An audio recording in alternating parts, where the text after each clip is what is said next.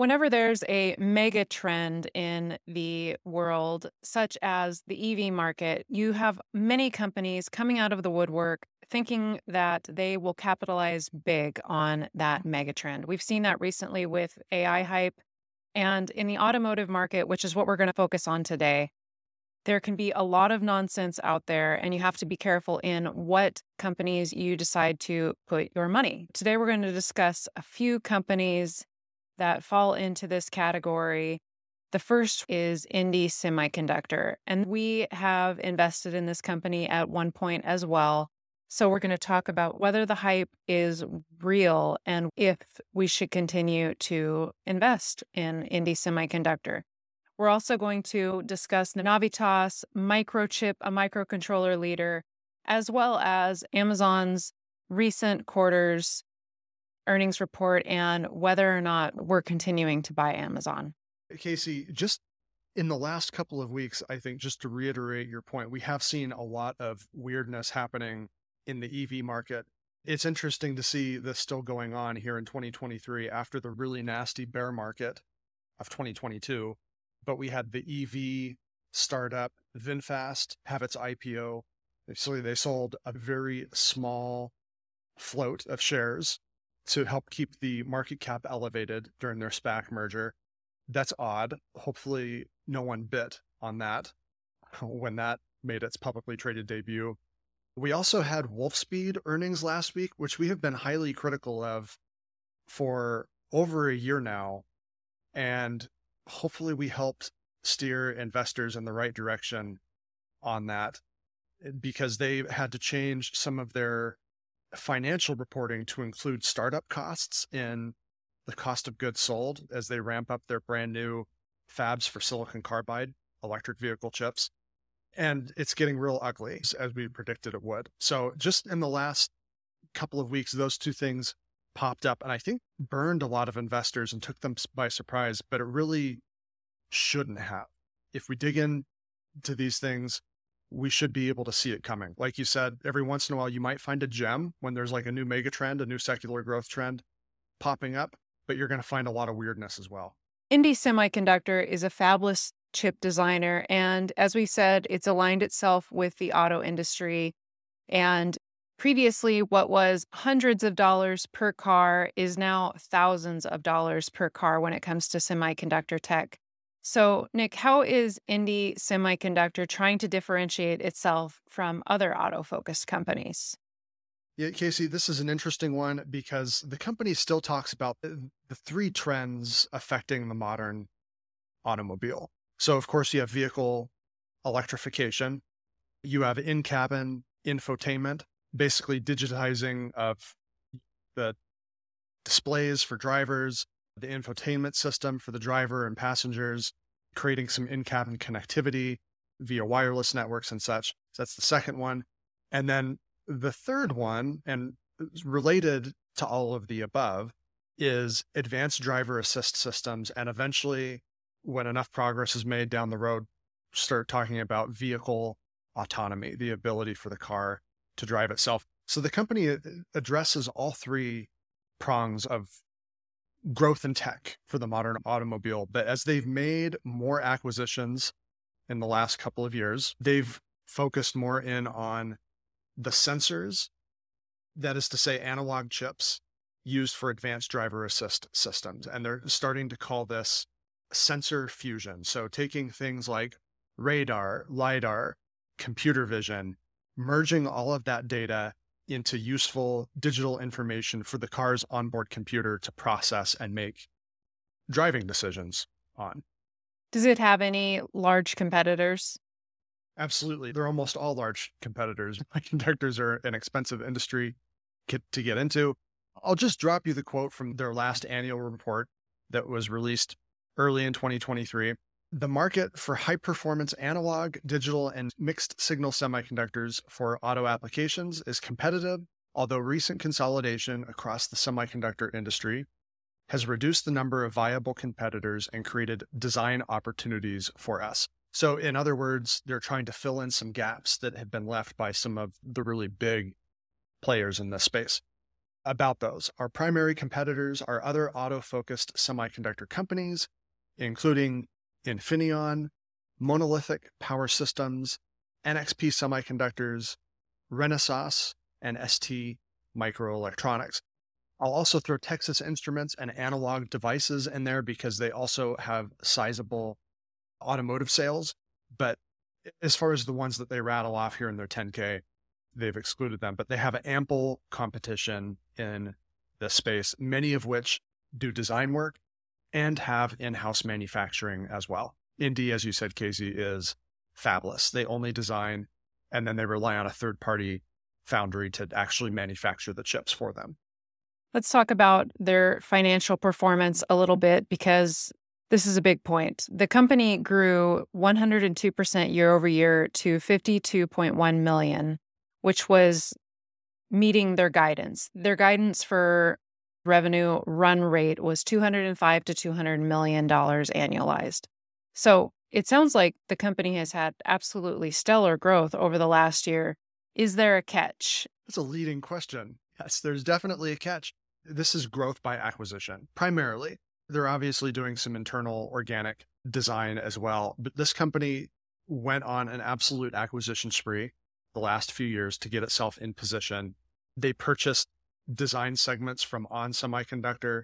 They purchased internal segments from Analog Devices, the most recent Geo Semiconductor, to integrate all of these different analog sensors together and execute on their plan for advanced driver assist systems. Growth by acquisition. Again, important point here. They've been able to do this because this is a fabless company, which means they don't have to worry about the most capital intensive part of the semiconductor industry. That's the manufacturing. They don't have to buy the big expensive pieces of equipment. They've been able to go out and pick up these various pieces of IP, patents and designs and whatnot, and create like this patchwork. So that's where most of this growth is coming from, Kasey. It's acquisition. That's the catch. Is Indie Semiconductor a profitable company at this point? No, it is not. And the stock fell by a pretty good amount after this recent earnings update because they missed some of their goals on adjusted profitability. They keep saying that they're going to start reaching an adjusted profit by the end of this year, but they pushed that goal back just a little bit as they continue to realize some sizable expenses from integrating all of these different designs they've acquired. I know you mentioned to me, Nick, that stock based compensation is also diluting a lot of the share growth for this company. Is that right? Kasey, I'd like to cite the history of stock based compensation that you put together early this year. Very few viewers actually watched that video. And I think it's really important to understand where stock based compensation started. Actually, you can trace its roots back to the semiconductor industry. We don't harp on this a ton because it's just part of running a technology business. You have to pay the talent because you don't want the talent to leave and become a competitor. But it's most definitely worth calling out here and highlighting it at Indie Semiconductor because they have issued a lot of stock to make those acquisitions and they continue to pay a lot of employee stock based comp to sustain the path that they're on right now. So you mentioned the year over year growth, they're doubling in size.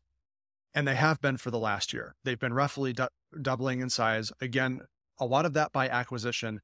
But when you look at revenue on a per share basis, so you don't just take the revenue and figure the year over year growth, but you actually take revenue per share and calculate it on a year over year growth basis. Instead of getting about 100% year over year growth, we're actually only looking at a company growing at about 75, uh, 76% year over year growth on a per share basis.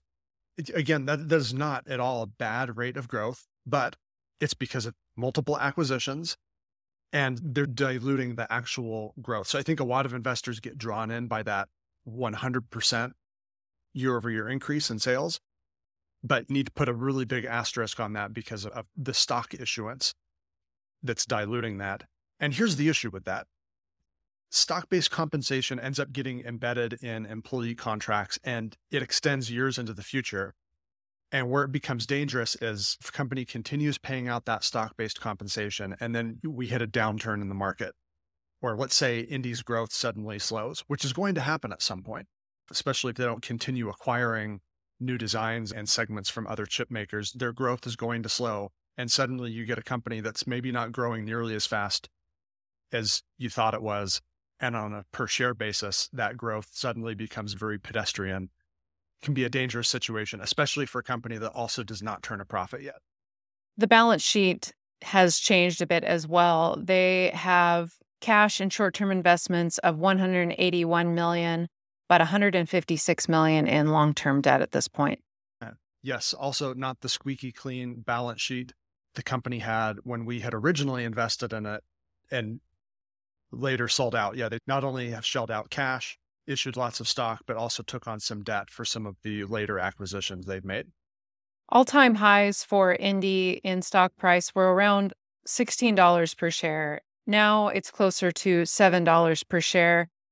Is it a good buy at this price now that we've had a pullback in the stock price? That's difficult to say, Kasey. Again, this company not profitable. They don't expect to even generate an adjusted profit until late this year. And it looks like progress on that front is going to be very bumpy. It's very difficult to stick an intrinsic value on this business at this point without a timeline on when they'll start pulling cash in versus shelling cash out. And it's not even really necessarily all that cheap on a price to sales ratio 5.8 times trailing 12 month sales. If they continue doubling their revenue for the foreseeable future, yes, this could be a very cheap stock price, but eventually at some point, the company's going to have to start turning a profit, especially as they scale up. But they're not a tiny business anymore. The outlook was for 60 million in revenue in Q3 2023. Still very small, but not tiny. It would be nice to see the company make some positive progress on profit. I think you have to categorize this as a high risk, and only potentially high reward business. And there's no one single quarter that I think is going to say, okay, this is a turning point for the business. This is something that is going to have to play out over years. And so for investors that want to make a bet, I would think I'd emphasize that word a bet on Indie Semiconductor, you really need to apply that small cap stock discipline where you make it part of a basket of other small cap stocks and then forget about it and assume that this is a stock that more than likely will underperform the market at best. But if they do execute, maybe you found a gem, but more than likely not. It's probably just going to underperform the market like most upstart small cap stocks do.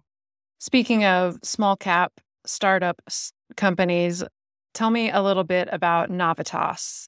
It's a peer to Indie Semiconductor. How does it stack up in terms of financial health? yeah, this is another startup, Kasey. And so it goes in the same bucket, potentially high reward, but very, very high risk. And I think we saw this after their earnings report.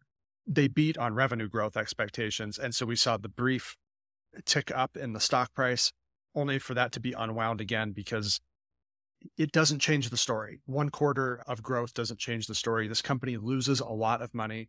This is another one that has really tried to cash in on EV hype specifically, if Indie is pivoted a little bit towards the sensor fusion, advanced driver assist systems, Navitas started out as a, a GaN, gallium nitride power chip designer.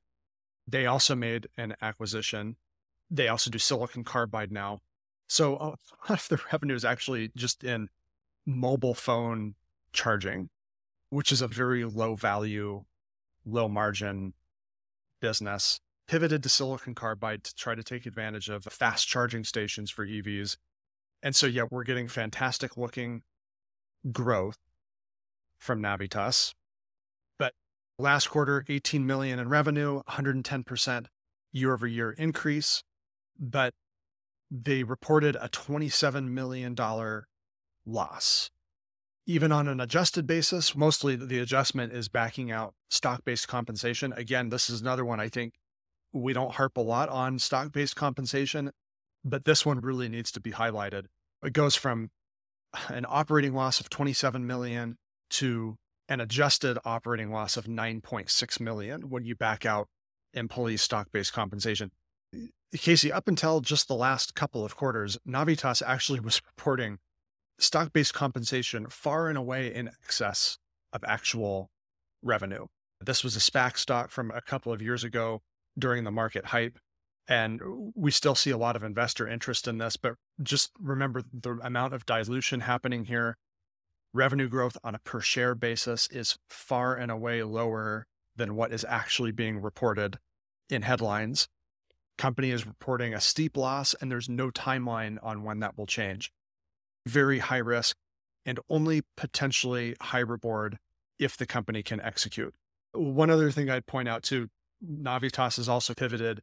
They were also a fabless designer. But remember, I said that this company makes pretty low margin chips, only $18 million in revenue. And they've actually reported that they've now shipped tens of millions of their devices. That help put that in perspective for you as far as like the market for these charging chips, GaN or silicon carbide, it doesn't matter. Their particular market, pretty low value chips they actually started purchasing a couple of epitaxy machines from a company called Aixtron. It's a small German company that competes against Applied Materials, AMAT, the primary provider of epi equipment.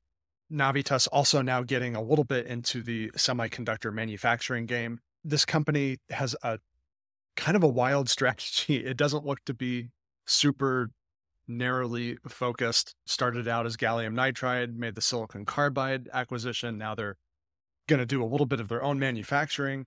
This one, investors really tread lightly, think twice, maybe three times before you hit the buy button if you do it all on this one. This is a bit messy. Just for the record, we do not own either of these stocks at this point, Indie Semiconductor or Navitas. We'll move on to a stock that we do own, Microchip. Microchip is a semiconductor company that designs, develops, manufactures, and sells microcontrollers. So it's an integrated device manufacturer. 57% of its revenue comes from these mixed signals microcontrol units, 28% analog, and 15% everything else. Their largest revenue segment is industrial at 41%, followed by data center and computing, automotive, and then communications and consumer appliance. So, Nick, maybe you could just briefly tell us what a microcontroller is and why it's such an important piece of hardware and software. Yeah, that's an important little bit that you just said there, Kasey hardware and software. So, think of a microcontroller almost as an all inclusive little computer. It has a processor, there's a little bit of memory in there that stores the program, the software that operates whatever the microcontroller is operating. There's usually some sockets for peripherals. It could be a display or it could be some way to receive input. If it's a piece of factory equipment and an employee on the factory line needs to input some information into the computing system. So it's almost like a little mini computer on a chip. Kasey, you also mentioned analog. So they do some design work with sensors. Oftentimes it's those sensors, a chip that interacts with a real world signal. Those get plugged into the microchip system. And then also under the other segment that you mentioned, FPGAs, field programmable gate arrays. I know one of your favorite is Lattice Semiconductor. So microchip and Lattice, a little bit of overlap there in the FPGA market. Microchip likes to talk a lot about its full system design. And so, one of the ways they've been winning market share the last few years, especially in microcontrollers, FPGAs, also the sensors, is they can design a full system for their customers, which is important because many of these customers, maybe it's an industrial business, a manufacturer, an automaker, they're not tech companies. They don't know what to do with the chips when they get them. So Microchip says, hey, here's the chip system that we've designed, and we've also come up with the software you need to operate it. So, complete, ready to go off the shelf piece of computing equipment that's ready to just plug into whatever piece of machinery or manufactured product you're making. You mentioned Lattice Semiconductor, and some of the other very large competitors, I would imagine, are Texas Instruments and NXP. Yes, as well as Infineon, Germany's largest chip designer manufacturer. So let's talk about their financials as well.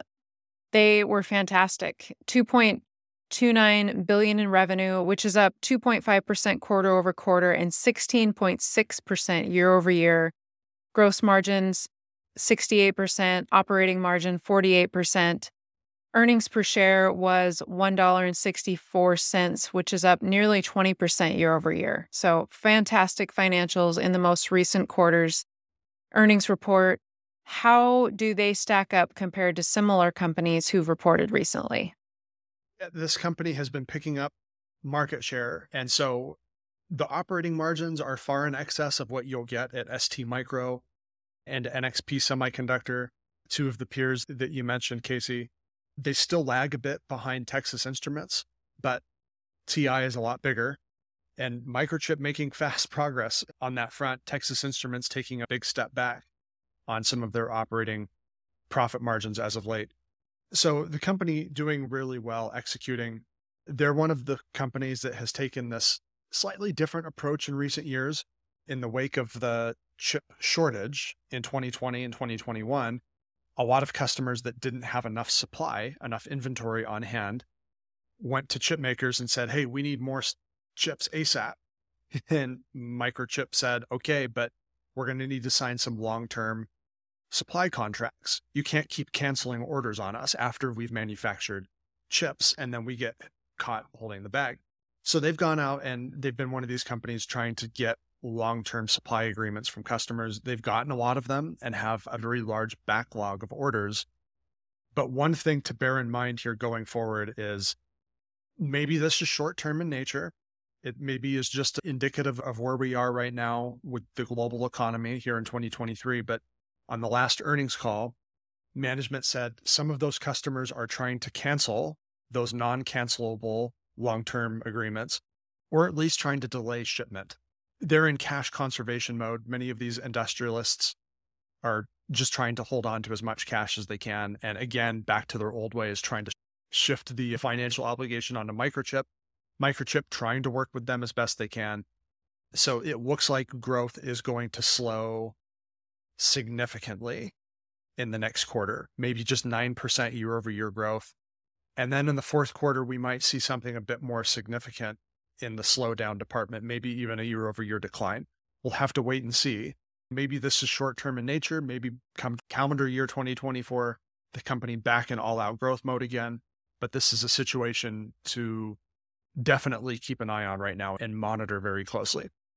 I think it was notable that during the conference call, Microchip did not mention AI. And we know that every company right now in their earnings call mentions AI in one form or another. Is this something that we need to worry about? Is Microchip ready for this AI age? Absolutely. They do lots of stuff with AI, machine learning. Those microcontrollers and the analog chips that collect real world signals need some sort of AI algorithm to process and get it ready for maybe the central computer or the accelerated computer that does the big number crunching. So Microchip most definitely part of an integrated AI system with its microcontrollers, FPGAs, a few of those sensors in there as well. They are ready for AI. Management is not much in trying to hype results, which we like. We're perfectly fine with that. Yeah, I, I absolutely respect that. That's okay. So the stock is close to $80 per share right now. Did the recent sell off create a good buying opportunity for a Microchip? We think so, but we just nibbled. Kasey, this is a small position for us, and we just added another handful of shares to our small position here. The stock does appear to be very cheap, about 18 times trailing 12 month earnings, just 13 times next year's expected earnings. A lot of this, though, is contingent on, of course, the business, at the very least, holding on to its revenue gains the last few years, if not growing a little bit. It's still increasing its operating profit margins. Its guidance through the next couple of years still still factors in 10 to 15% average annual growth. So not the fastest growing business, but still great growth. Again, great operating margins. The company repurchasing stock and increasing its dividend payments with all of its free cash flow. So I think for the long term, we thought this was a good spot to nibble. Uh, but again, I think probably just to reiterate, though, this is contingent on the company executing well in 2024. If there is some more economic softness that trickles down to microchip in calendar year 2024, we could see the stock falling a bit more than where it is right now. But we're long term investors. We buy things for the indefinite future. We thought this was a decent enough entry point to pick up a few more shares, but we're watching to see how this one reacts in the coming months as the company provides some more guidance going forward. On Microchip's balance sheet, they have $271 million in cash and investments, but $6 billion in long term debt. So we know that they have been paying down this debt over time, but still a large debt balance. Why is this, Nick? So remember in the Indie Semi bit, they mentioned Indie in their 10K mentioned a lot of semiconductor industry consolidation. This is one of those companies that consolidated. They acquired a very large peer, Microsemi, back in 2019, took on a lot of debt. In the not so distant past, following this acquisition, Microchip had over well over 10 billion in debt just a couple of years ago. So they have been paying it down very aggressively with cash. And anything left over after retiring debt, they have been returning it to shareholders. They see no large need for that cash in the foreseeable future, which is why they've been able to aggressively whittle down that indebtedness. But it's a good point you bring up just to bear that in mind. There is still a bit of work to do for this company to work off its indebtedness. By now, everyone has seen the numbers for Amazon's fantastic earnings report. Amazon flipped from a operating loss last year to an overall operating profit this year. But today we're going to focus on the AWS cloud services portion of the business because that has been giving up some market share over the recent few years. Yeah, this became really apparent late last year, Kasey, when we covered Oracle Cloud striking that really big landmark deal with NVIDIA.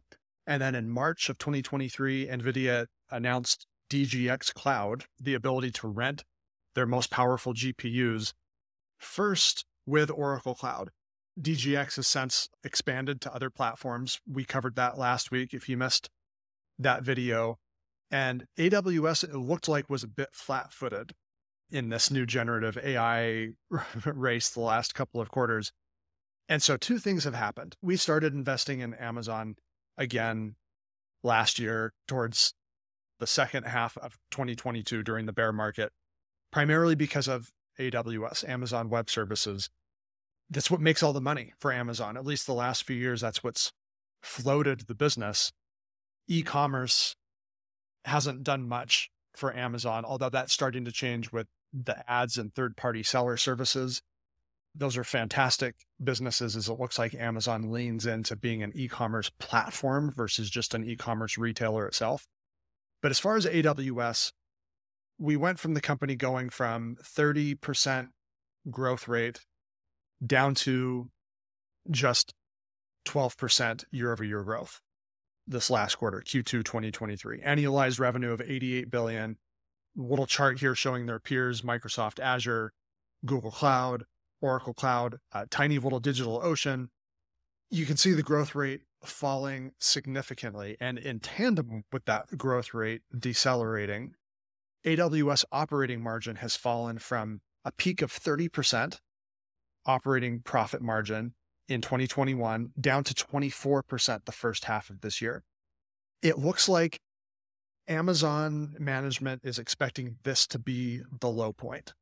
It looks like AWS revenue growth will accelerate, operating margins will start to improve again as they've done a lot of work with customers to get like the right mix basically working with customers who are interested in saving cash. Again, this is the same story this year. Businesses bridging a slowdown in economic growth by hoarding cash. And one of the ways some of them have been doing it is cutting their cloud infrastructure spend. So it appears that is now mostly behind AWS. Paving the way for maybe a resumption of faster growth and improving operating margins again. We'll see how this plays out. And of course, AWS investing in its own in house AI chip design, going out and purchasing NVIDIA GPUs as well. They appear to be very well set up for this new generative AI era. According to Wall Street analysts, they expect a consensus 33 billion in total Amazon free cash flow for 2023 and the stock trades currently for about 42 times expected 2023 cash flow. Current stock price is around $133. What do you think about the valuation for this stock, Nick? We think it's very fair especially considering, as you mentioned earlier, Kasey, Amazon flipping from a loss, pretty steep losses last year. They had to right size their e commerce, especially their warehouses. They overbuilt er, early in the pandemic, also right sizing some of the workloads for customers with AWS. So, if we assume a big rebound in free cash flow generation this year and next, we think this is a very fair priced stock. And for us, a good entry point assuming Amazon continues slower, but still very steady and solid growth over the next decade. Again, new ways for them to generate revenue and highly profitable revenue from their e commerce platform via selling ads to third party merchants on the platform, as well as services. So, like shipping for those third party sellers, managed site and inventory, and all the stuff that you would need to manage an e commerce business, if you were a merchant via Amazon, you can have them take care of that for you. We think some nice profitable growth outlets there for the business in addition to AWS. We think this is a decent entry point for us to add a little bit more to our position. If you're feeling a little bit down because of the recent market downturn, take heart. this is very common in any bull market to have a pullback like this. If you have some questions about what may be going on, we did have a brief segment in our most recent video, which we'll link here, that you can take a look at that explains some of the reasons that we do have a pullback. Stay tuned. Make sure you hit the subscribe button. Don't miss a video. We have Palo Alto Networks, Applied Materials, and Synopsys coming up later this week. Three of our favorite companies to invest in for the long term, companies that have great business models and riding secular growth trends. We will see you again here at Chip Stock Investor.